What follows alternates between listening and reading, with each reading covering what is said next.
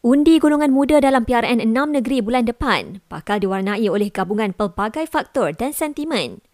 Presiden Alumni Parlimen Belia Malaysia, Muhammad Nazrin Faiz, memberikan pendapat beliau.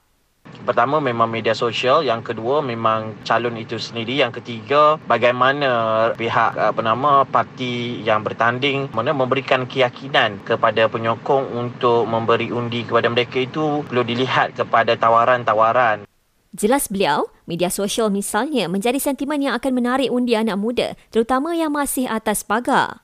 Kerana kita tahu anak muda ini memang selalu dengan gadgetnya, dengan TikToknya, dengan threadsnya yang terbaru dan ini semua memang uh, orang kata bacaan harian yang mereka akan uh, ikuti dan terpengaruh mungkin dengan apa sama uh, kempen-kempen.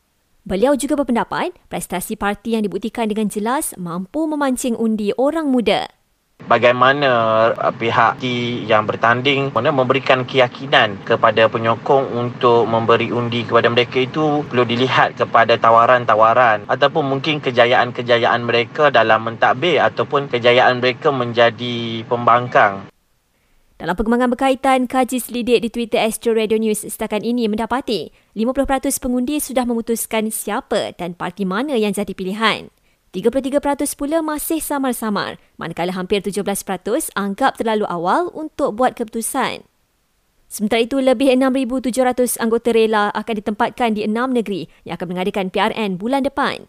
Pasukan itu akan bantu anggota keselamatan lain untuk memastikan tempoh kempen dan perjalanan pengundian berjalan lancar. PDRM pula maklumkan pihaknya akan panggil wakil parti-parti politik yang akan bertanding untuk bertemu bagi mengurangkan ketegangan. Menurut Bukit Aman, tumpuan diberikan kepada kawasan-kawasan panas yang telah dikenal pasti di enam negeri terlibat. Dalam perkembangan berkaitan, polis buka kertas siasatan terhadap Menteri Besar Kedah, Datuk Seri Muhammad Sanusi Muhammad Nor. Ia berhubung kenyataan beliau yang didakwa menyentuh isu 3R, iaitu agama, bangsa dan institusi diraja. PRN 6 negeri termasuk di Kedah bakal berlangsung pada 12 Ogos nanti, manakala pengundian awal pada 8 Ogos.